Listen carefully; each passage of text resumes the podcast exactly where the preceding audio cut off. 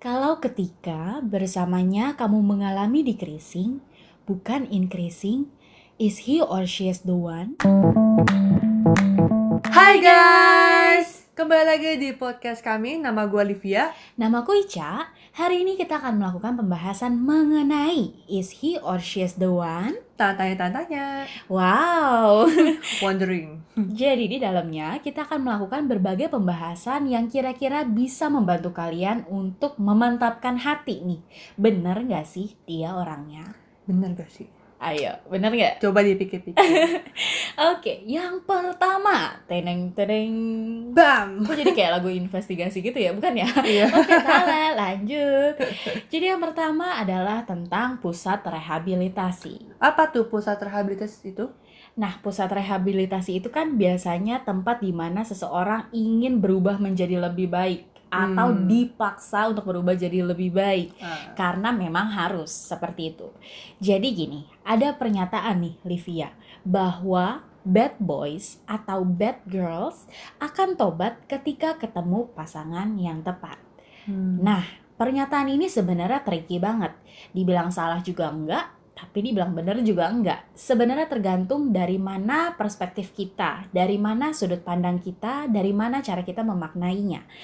Nah, ada orang yang memang survive untuk berubah ketika dia sayang sama orang. Istilahnya dia mau komit berubah karena orang itu. Gak salah, tapi biasanya tidak bertahan lama karena motivasi itu bertahan secara eksternal. Iya, kalau misalnya mereka sampai menikah. Kalau misalnya enggak, contoh, Rangga. Apakah ini Rangga dan Cinta? Bukan. Oh, bukan, oke. Hari kita bahas Rangga dan Serangga, bukan. Serangga. Jangan dong, aneh banget nih. Oh, receh. Ah, maaf ya kita receh guys. Oke. Oke. Jadi misalnya Kak si kamu Kenapa? ketular ya? Ketular receh aku ya? kita satu frekuensi. Iya. Jadi Lanjut. misalnya si Rangga gitu. Dia mau berubah misalnya tidak merokok lagi karena dia sayang sama awan. Misalnya kayak Oke. gitu. Nah, oke lah bisa. Tapi ketika dia putus sama awan, dia desperate bukan gak mungkin dia menjadi perokok lagi. Makanya lebih baik dia berubah karena memang ada keinginan dari diri sendiri. Jadi sifatnya akan lebih long term. Seperti itu. Dan untuk hal ini akan lebih baik, Liv. Kenapa? Karena kita jadi tidak berekspektasi. Seperti ini. Kalau misalnya kita punya ekspektasi, nggak salah. Tapi itu bisa membawa kita kepada kekecewaan. Karena sering kali ekspektasi itu tidak sesuai dengan realita. Seperti itu. Dan kalaupun eh halnya seperti ini, kita nggak perlu menyalahkan diri kalau orang tersebut itu nggak bisa berubah gitu. Karena kan itu berdasarkan keinginan dia. Kalau kalian sudah komit dari awal untuk membangun satu sama lain, that's okay. Tapi kalau nggak ada komitmen dari awal, mendingan jangan ekspektasi, mendingan jangan merasa bersalah. Dia nggak bisa berubah jadi lebih baik karena aku nggak perlu Oh, kayak ya, gitu. Karena self-pity ya ini berarti ya? Hmm. Eh, hmm, bukan self pity sih, tapi kurang lebih maksudnya eh, jadi kayak menyalahkan diri sendiri, Oh. self blaming gitu. Oh, Nggak oke. perlu kayak gitu karena kalian bukan pusat rehabilitasi, bukan harus mengubah seseorang Hmm. gitu. Ada quote seperti ini, silahkan yang laki-laki mungkin diganti menjadi gentleman, asik. Wow. Kalau yang perempuan berarti ladies ya. Ladies, you are not a rehabilitation center for bad, badly raised men. It is not your job to fix him, change him, parent him, or raise him. You need a partner, not a project. Jadi kalaupun dia nggak berubah, bukan salah kamu. Nah, itu Ica ngomongin soal pusat rehabilitasi. Gua Yes. akan ngebahas di sini ghosting. Aduh, kalau dengar ghosting, ah, Ghosting tuh Ryan Ghosting bukan sih? bukan Ca. Itu La La Land. Iya. Ryan Ryan Gosling. Eh, kayaknya benar deh si Ica udah kena Sebentar lagi orang aakan menutup podcast Iya, kita jangan. karena ini Cintailah kami semua ya guys. apa adanya. Jangan, eh bukan. Sud. Lanjut. Lanjut lanjut. Ghosting. Aduh, kalau ngomongin ghosting ini, ghosting kalau misalnya kalian belum tahu, ghosting itu adalah di mana kondisi memutuskan hubungan tanpa jejak. Maksudnya kayak dia nggak nggak telepon kamu, nggak chat kamu, tiba-tiba hilang aja, kayak hilang aja, kayak tuyul aja hilang aja gitu. Ya. Wow, seram. Memang serem sih di Iya, ghosting. iya emang serem, Oke. serem banget. Dan sebenarnya ghosting adalah se- salah satu putus hubungan yang paling kejam menurut gua. Hmm, Karena kayak kita ditinggalin ya nggak ada apa-apa tiba hilang aja. yep. Itu sakit banget loh. Kayak berarti itu ibaratnya kamu digantungin sebenarnya. Itu sakit. Nah, biasanya ada orang bisa kemungkinan terjadinya ghosting karena yang pertama dia ini mungkin pasangan kamu memiliki kepribadian yang suka lari dari masalah. Hmm, jadi kayak- Oke. dia mungkin bisa juga tapi orang-orang kayak gini bisa tuh cenderung kayak childish yang kayak eh, orangnya tuh belum kurang dewasa dan masih labil biasanya. Yang kedua adalah orang yang sulit berkata jujur dan ini lebih cenderung kayak dia tuh mengasumsi. Pas dia lagi deket sama kamu, dia mikir eh, kalau kamu kayak kemungkinan bakal nolak dia padahal udah sama-sama sayang-sayang nih misalnya kayak Iya. kita nggak tahu. Cuma ternyata dia udah udah mengasumsi duluan bahwa kamu tuh nggak sayang sama dia, terus akan dia mundur pelan-pelan. Jadi dia ninggalin kamu tanpa sebuah kabar. Yang ketiga adalah eh di mana dia udah merasa kayak udah nggak cocok lagi sama kamu, terus dia atau kalau nggak dia menemukan orang lain yang lebih baik dibanding kamu. Itu. Yang keempat adalah dia dulunya pernah di ghostingin, menjadi korban ghosting. Maka dia bisa melakukan hal ghosting tanpa sadar. Bisa jadi antara sadar atau nggak sadar sih, bisa gitu. Nah, ini nih kalau soal ghosting ini, ini cuma nggak sekedar cuma soal hubungan secara romantis, tapi bisa dari pertemanan maupun ke, dalam hubungan eh, dunia kerja juga. Oh, oke. Mm-mm. Cuma eh, sekarang kita mau ngebahas soal hubungan ya, soal Mhm. hubungan romantis. Tereu, teteu, teu, teu. Oh enggak, mau suka self guys. nah, biasanya kalau udah kena, ternyata kamu pernah kena di ghostingin kayak gini gitu ya. Dealingnya gimana? Ini Sebenarnya kayak dealing broken heart sih ya. Di mana kamu putus tiba-tiba, apalagi ini broken heartnya lebih lebih kayak nggak jelas kamu tiba-tiba dihilangin gitu kan. Nah ini biasanya Tunggu, kamu dihilangin apakah kamu kunci dihilangin? apakah dia, Dia, menghilang. Oh ya dia menghilang. Thank you, thank you Ca. Kalau dia menghilang ya oke.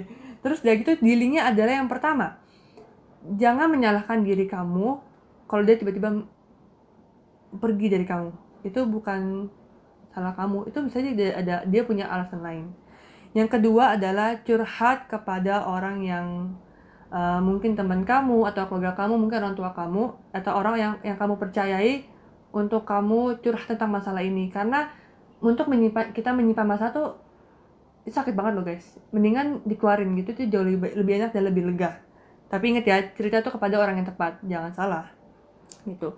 Yang ketiga adalah eh di mana kamu menyibukkan diri kamu tapi melakukan hal-hal yang positif. Misalnya kamu punya hobi kayak misalnya memasak kamu bisa masak gitu. Kayak ho- eh, menyibukkan diri kamu dari menggunakan hal-hal yang positif gitu. Tapi kalau dari dealing ini eh, itu tuh menurut aku ini kejam banget sih emang cuma kalau buat aku ya secara pribadi kalau di ghostingin kayak gini kita bersyukur aja kita nggak sama orang kayak gitu. Yes, benar. lebih bersyukur aja. Berarti kan dia bukan orang yang tepat buat kamu. Tapi kalau buat aku misalnya kamu eh, pernah di pernah menjadi orang ghosting gua nggak tahu nih siapa nih yang pendengar kita kan kita nggak tahu. Cuma kalau gua secara kemanusiaan aja gitu ya kita punya etika untuk datang tapi kita juga harus punya etika untuk untuk pergi. Kamu bisa say hello kamu juga bisa say goodbye ke orang Yes, bener banget. Gak apa-apa guys, berubah pikiran. Gak salah, nama juga kita memilih sesuatu yang sifatnya jangka panjang. Tapi kalau berubah pikiran, bo, yo dikomunikasikan. ya tolong lah gitu kita bukan cenayang-cenayang ya kan Iya. kenapa dia pergi gitu bukan seperti itu dan is he or she is the one if they are decreasing not increasing our potential nah kita perlu tanya lagi nih ketika dalam hubungan itu kita malah berubah menjadi orang yang tidak kita kenal bukan menjadi the best version of ourselves tapi malah the worst version of ourselves. Itu sama dengan kita ada di wrong relationship atau toxic relationship live Hmm. kayak ibaratnya toxic ya pasti beracun gitu. Itu Hmm. nggak bagus.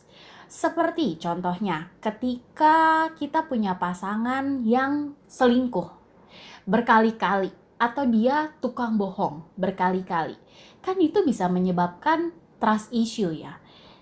Itu kalau udah seperti itu kan sulit. Itu Hmm, mendingan benar-benar. kita cut aja hubungannya. Daripada kita paksain kitanya jadi nggak sehat. Contohnya dia pernah selingkuhin kita kita sebenarnya nggak bisa terima tapi ujuk-ujuk karena ah kita sayang udah lama apa segala macam kita coba paksakan malah kitanya jadi paranoid mess. Misalnya kita scrolling handphone dia siapa nih? Lagi texting Hmm. sama siapa? Atau dia lagi sama siapa sekarang? PAP dong kamu foto lagi di mana? Ini udah jam berapa? Gitu. Oh, padahal ya? Hmm, bisa jadi kayak gitu. Padahal tadinya kita nggak seperti itu, tapi karena mengalami traumatis, kita jadi berubah seperti itu. Nah, itu kan berarti udah decreasing diri kita tuh. Daripada kita menjadi pribadi yang nggak kita kenal, kayak, hah dulu nggak kayak gini gitu.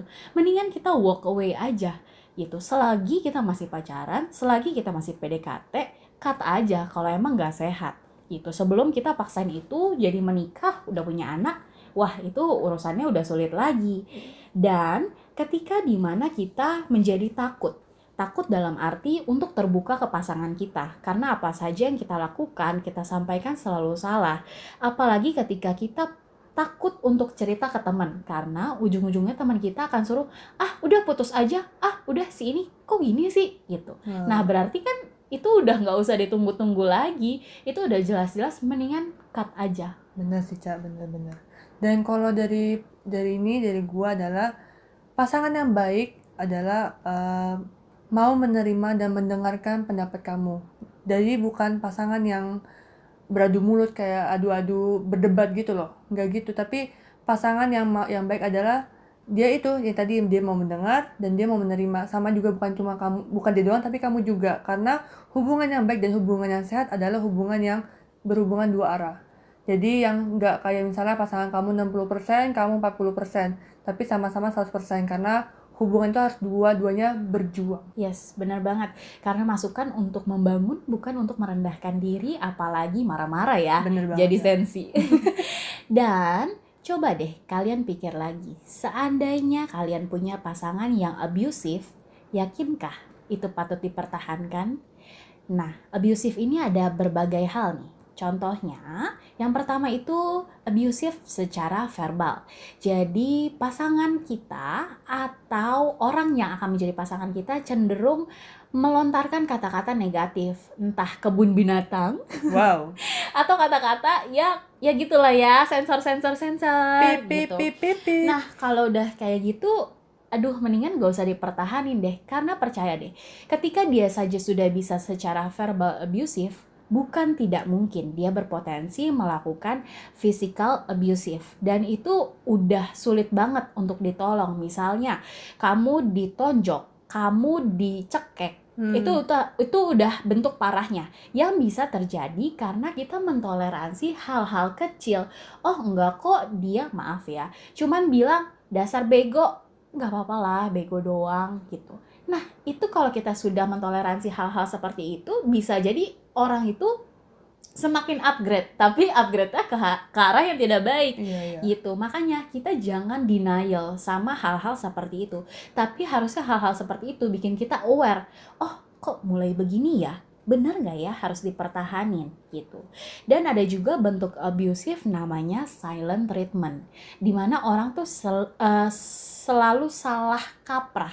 Karena Hmm. dianggap oh mungkin dia butuh waktu untuk menenangkan diri sebenarnya memang ada tipikal orang yang menyelesaikan masalah dengan minta space. Jadi, dia bukan tipikal orang yang bisa langsung nyelesain masalah dibahas sampai selesai detik itu juga. Mungkin dia butuh cool down sedikit baru bahas. Itu ada.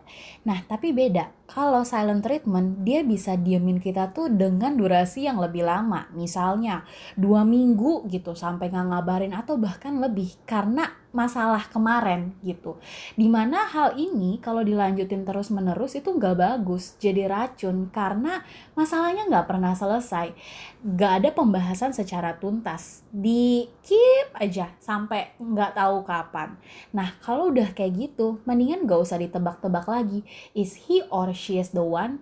For me, they are not the one. Kalau Nah. melakukan hal abusive seperti itu, karena akibatnya pun bisa fatal karena hal-hal pahit itu bisa kita jadi trauma dan bisa ada mental issue, trust issue, banyak banget isunya sampai hubungannya itu nggak sehat dan diri kita, mental kita itu udah nggak sehat lagi. Nah, ini kalau lu cah tadi kan ngomong kayak ngomong kayak gitu berarti tapi masalah gini cah gue ada orang-orang yang kadang-kadang mereka berpikir bahwa uh, kekerasan itu adalah sebuah bentuk cinta Hmm. Ya. Tapi inget ya, inget ya guys ya dari tadi si Ica ngomong pun sebenarnya kalian harus tahu bahwa kekerasan itu adalah bukan bentuk cinta. Yes, bukan bentuk cinta. Contoh, aku punya peliharaan nih ya, kelinci. ya ampun, Livia, dia lucu banget. Sekesel-keselnya sama tuh kelinci, gak bakal aku pukulin dia gitu. Kayak aduh nggak sanggup lah. Namanya juga sayang.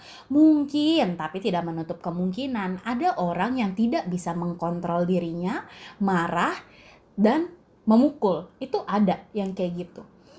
Tapi intinya sama aja sih. Iya. selagi kita masih bisa mundur mendingan mundur dulu deh. Bener mundur. kecuali Hmm. udah merit ya. Mm-mm. gitu kan itu hal yang beda.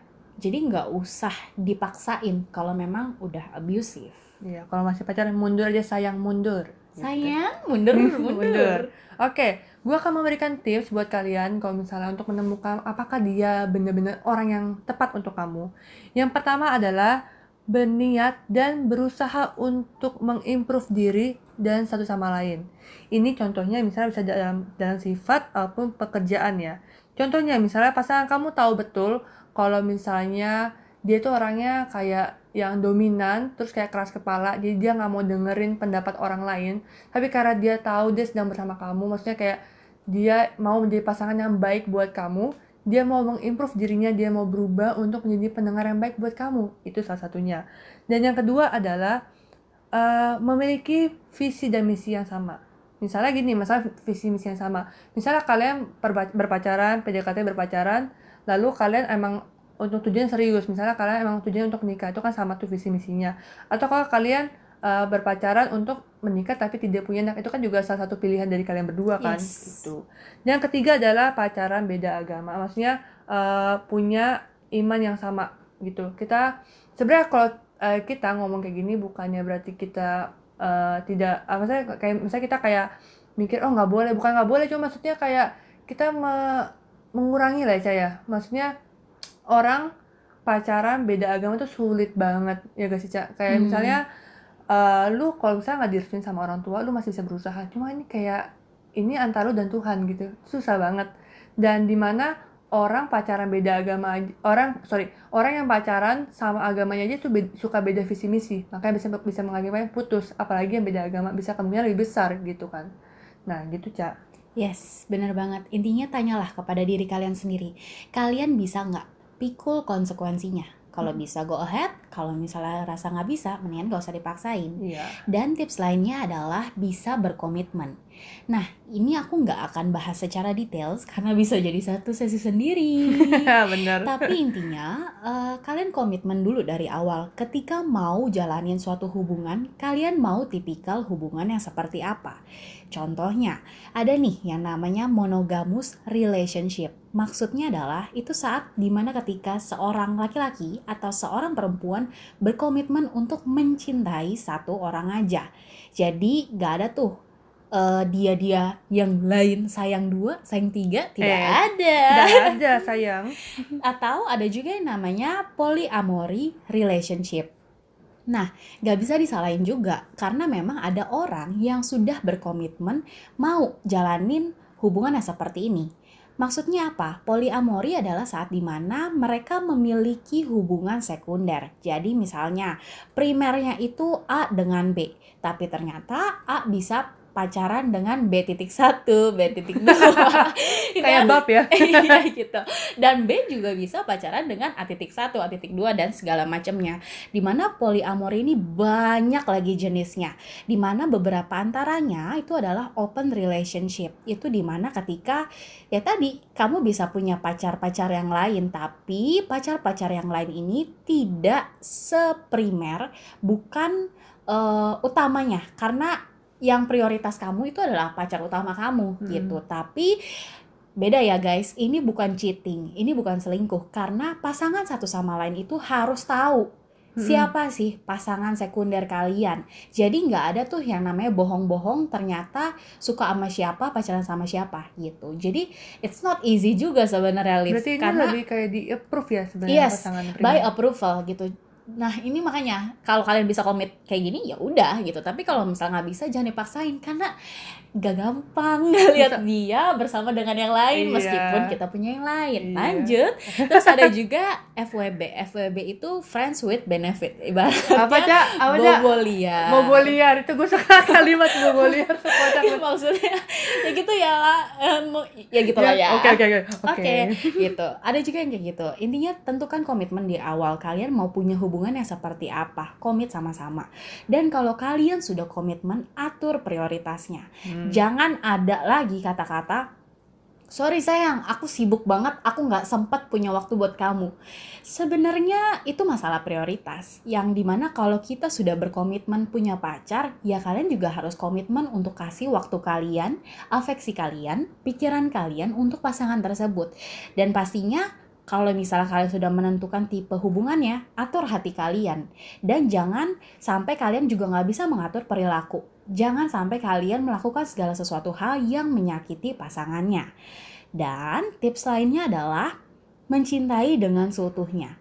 Yang berarti plus minus diri pasangannya itu harus kalian terima, harus kalian sayangi dan juga keluarganya. Karena kalau yang tadi Livia bilang ketika kita punya visi misi yang sama, contohnya tadi kita mau sampai merit gitu. Mm-mm. Itu bukan cuma menyatukan dua insan, tapi menyatukan dua budaya yang berbeda. Jadi kita tuh harus bisa terima hal tersebut gitu. Tapi balik lagi ya, ketika kita udah mencintai, ya pasti ada namanya komitmen dan mau di develop yang tadi. Ibarat kata tulus tuh jangan mencintai apa adanya gitu. Wow. gitu pasti akan terbangun Jangan cintai aku. pasti akan seperti itu. Nah, tapi itu harus ada cinta dulu karena kalau nggak ada cinta segala macam itu pasti sulit lah. Which is aku yakin kalian sudah paham tentang konsep yang sudah kita jelaskan tadi. Dan selanjutnya kalian harus yakin nih bahwa he or she is the one. Hmm, percaya deh akan ada satu momen yang membuat kalian langsung dek, oke, dia nih orangnya. Bener-bener. Kalau kalian udah yakin kayak gitu, ya udah go ahead. Tapi kalau misalnya belum, jangan dipaksain.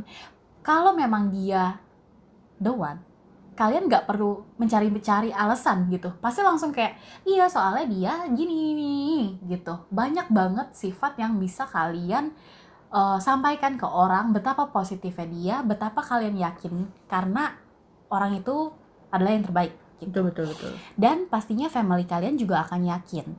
Percaya deh, kalau family kalian gak yakin itu mesti kalian telaah dulu karena bisa banyak faktor. Entah karena familynya mungkin maaf subjektif ya, Hmm. atau mungkin karena pasangannya emang harus ditinjau lagi. Jadi kalian juga harus benar-benar wise banget eh, selidikin hal itu. Kenapa nggak yakinnya?